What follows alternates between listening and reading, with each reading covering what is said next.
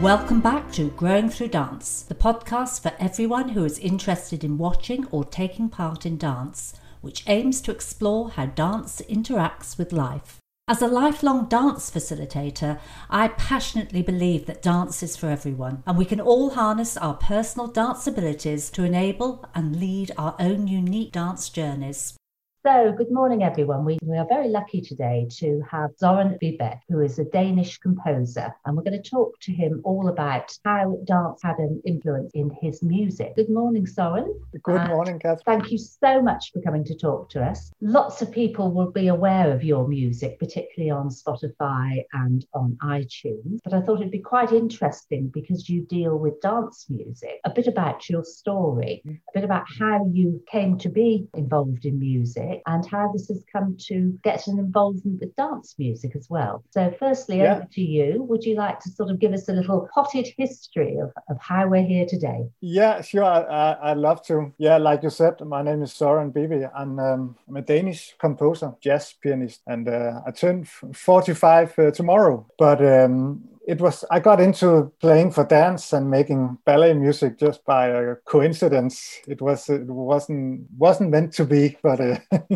I, I, was uh, I am a, a, jazz pianist and have played piano since I was eight or something. I thought that was what I was going to do for the rest of my life, and uh, then uh, I've always like been um, like during my studies I've been what do you say like um, working as an accompanist always to support myself and also like during my studies and stuff like that. So I've been playing for choirs and doing like musical theater and uh, lot of different things and singers and can i take you back a little bit a bit then? Yeah. so what sort of age did you notice that you had some flair or some uh, interest in music? Um, at around eight eight i got my grandmother's old piano because uh, she was a, a, very talented pianist but um, music was a big part of her life and uh, the family's life. And um, but she couldn't go to music school because it wasn't what do you say like allowed at the time uh-huh. for for a woman to become a professional pianist. At least it was it was rare and her father didn't wanted her to become that. So she she always had the piano and the music on the side and she became like a sew- sewer's girl how do you say that? Like like sewing and yeah, so I, I got her piano at one time and I started playing and I got just uh, absorbed into music. So I, I started at the, the, local music school while I was third or fourth grade, started at the music school and I just got totally absorbed in music. It was thing led to the other. I started playing piano, then I played some guitar and some bass and drums. And so you were, you were what we were calling in England a real muso. You you uh, yeah. really went down the music line. I, I so, did totally. Yeah, that was everything. was there ever any other hobbies in there or did dance in any way feature at that point no it didn't um, it was music music music so then did you you go off to a music college yeah then i went off to a music uh, music college and after that i went to the conservatory in uh, aarhus is the name of the city and I went there for seven years, I think, and I got a graduation in composing and musical, uh, like music performance, playing mostly jazz. But I played a little of everything. I played some pop and some rock and some uh-huh. folk music, and uh, I've always been very like diverse. Is that the word? Like I like almost all kind of music. Yeah. And uh, the happy accident was in uh, 2004. I moved to Copenhagen from Aarhus, where I was living at the moment at that time, and uh, it was a complete new city. And um, I applied for uh, various jobs around the city. And uh, one application I sent out to the um, what do you call that the, the School of, of Performing Arts because I thought I was going to become like a an accompanist. So, uh, but they they said we don't have any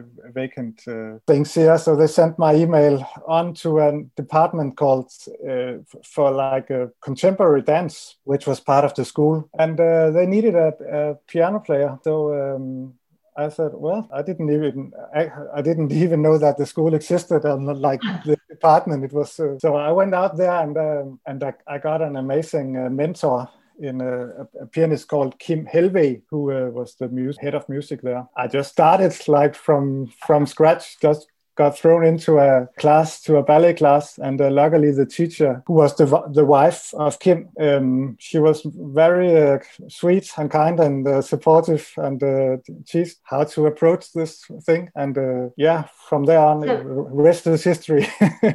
It was both ballet have, and it was ballet and, ballet and contemporary. Well, yeah. yeah. But did you have set pieces of music to play, or did you have to sit and improvise? Or? No, I just had to improvise. Oh wow! And uh, in the beginning, he would show me what he did, and uh, he would say, "Now he, he would play for for the plie, and then he would say, "Well, now it's your turn," and uh, I would go up and try to imitate what he did, like really, like. Uh, and so that was you like would, a, you would look at the dynamics and the movements. Yeah, and, and I would try, try to make your music sound like it. Exactly, I would try to do the same as I do in a jazz band, like. Yeah. Uh, imitate and um, be uh, aware and observe and see what was going on. And uh, uh course, I learned a lot from him also when it comes to repertoire and um, all sorts of things. And um, but then I was also lucky that the, the teacher I played for, she was open to uh, I could play my jazz my jazz things, yes, yeah. and I could improvise like uh, what I wanted. So in the beginning, it was just I would just improvise and play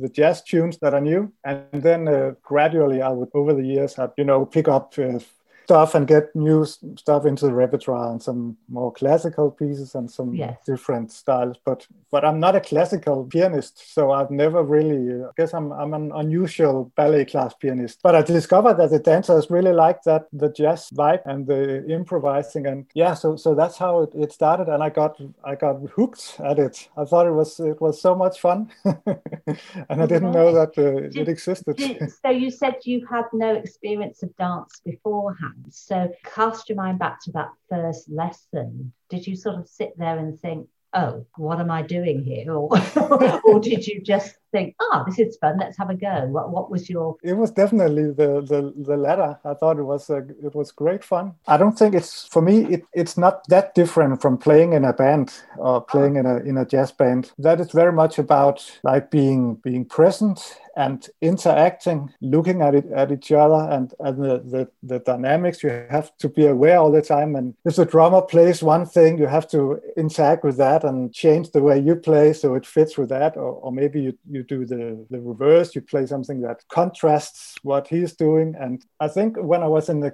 in the classroom, I would do some of the same things. I would very much just look at the dancers, be to be inspired by the, the movements uh-huh. and see how I could translate that into into music and uh, i didn't find that so difficult actually and it, it, like it, it inspired me because i didn't have any any knowledge about the, the language of ballet of yeah, yeah, of, of dance and it was mostly ballet that i played for the ballet class. I didn't know anything about different exercises and, and which music fits well for that and that. So i would just watch and yeah. That's that's gradually happened for you then has it? Yeah yeah, yeah. You, with your experience. Yeah yeah but, of course. yeah, yeah. Because i was there some years and and learned a lot from that. And then i i moved on and, and started playing at at uh, other institutions in only in the Copenhagen or mostly in the Copenhagen area. At after some years, I I ended up at the at the Royal Ballet, as you call it that. So I played there for some years, but just freelance for the for the ballet and for the the kids for the school, the ballet school. I played there and I played at a place called Dansehallerne, Dan- dance halls, which is like a, a place for for um, professional dancers to come and, and uh, train train there every day. Yeah. They had a ballet class and they had a contemporary class. Uh-huh. Then there would come teachers in from all over the world, teach one week at a time. Some weeks for the for the classical ballet, and some weeks for the contemporary. And this and this was actually still in Copenhagen. This this, this is in Copenhagen. Yeah, yeah.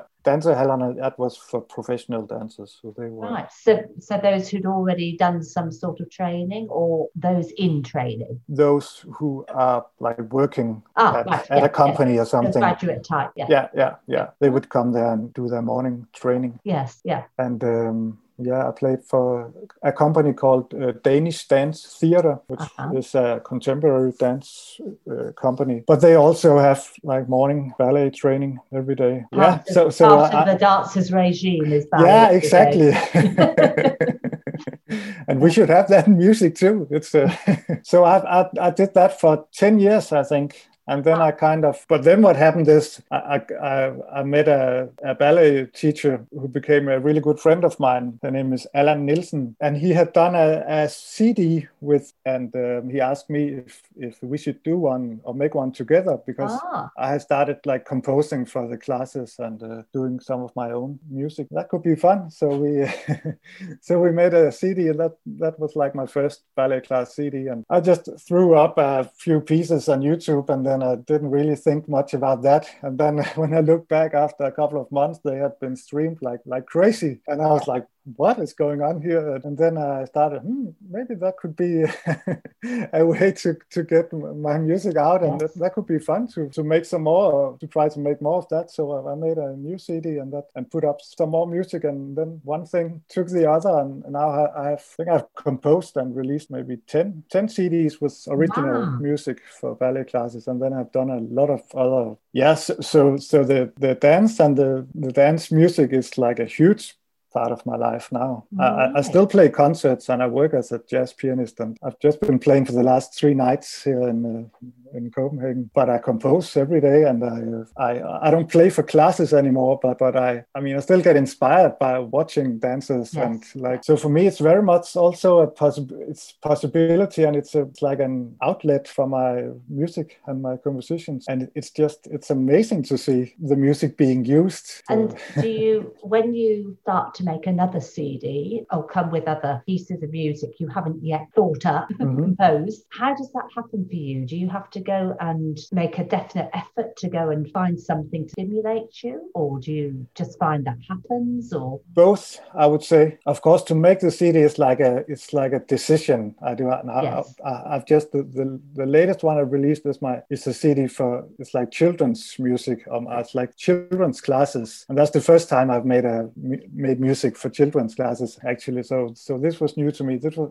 it was a thing I, I thought that could be fun to try to do something different And of I know what what music fits which exercises, yes. and so, so, sometimes I'll just sit down and I'll say, okay, I'll I'll, I'll try to make some music for a plie or, or something, and I'll just go from from scratch. Mm. Or sometimes I'll hear something, and I, or I'll go I'll go out and seek and hear what what have the other pianists done and uh, what what works well. Or I'll speak to my to my ballet teacher friend. Mm. I always have ballet teachers come in and like work with me on right. the music. So the, so the dance is actually now influencing your yeah your yeah exactly completely. Yeah. I'll use usually what I will do is I'll I'll compose a whole pile of music, 30, 40 pieces, and I'll bring them all into. A, I have a good friend, or my good friend in Copenhagen, Alan Nielsen. Him and, and his wife Nerea, she's uh, Spanish, and she has a, a ballet school in Copenhagen and has had that for many years and has taught especially kids for many years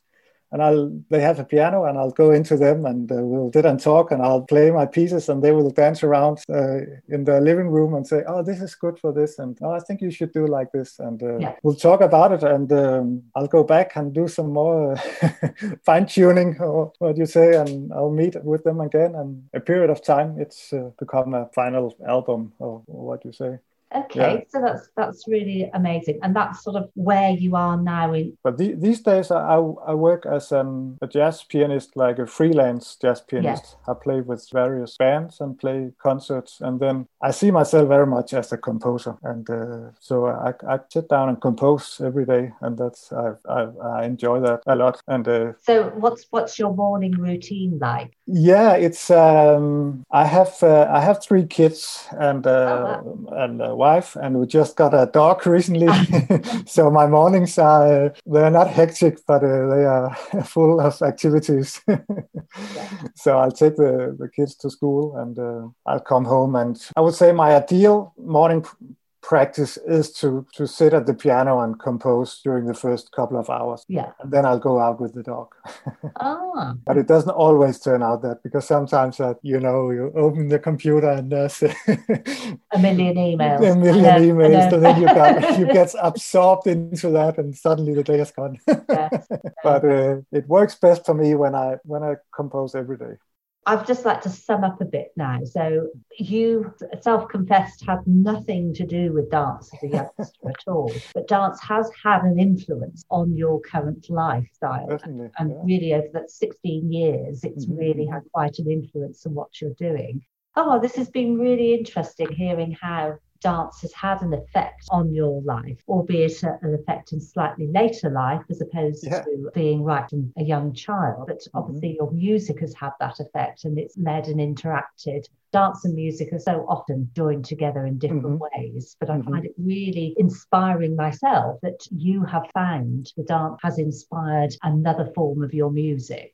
Mm-hmm. Yeah. That's really, really exciting and yeah. we look forward to seeing lots more music from you. I know certainly as a dance teacher myself, I do use quite a few of your tracks. Oh, nice. They are, I like the length of them and that they enable things, particularly for my teenage students. So it'd be really interesting also to see your, I haven't listened yet to oh. your children's one, but yeah, yeah. Um, that will inspire in, in me choreographically as well. So it all sort of works in together. It's all interlinked. Yeah, really it, nice. it, it does, right. yeah. okay, so long may you keep doing this. So, if anybody listening who wants to have a listen to Soren's work, you can find it on Spotify and on iTunes. It really is worth listening. Other dance teachers who might be listening out there. So, thank you so much, Soren, for talking to me this morning. It's been really lovely. Yeah, thank you so much for having me.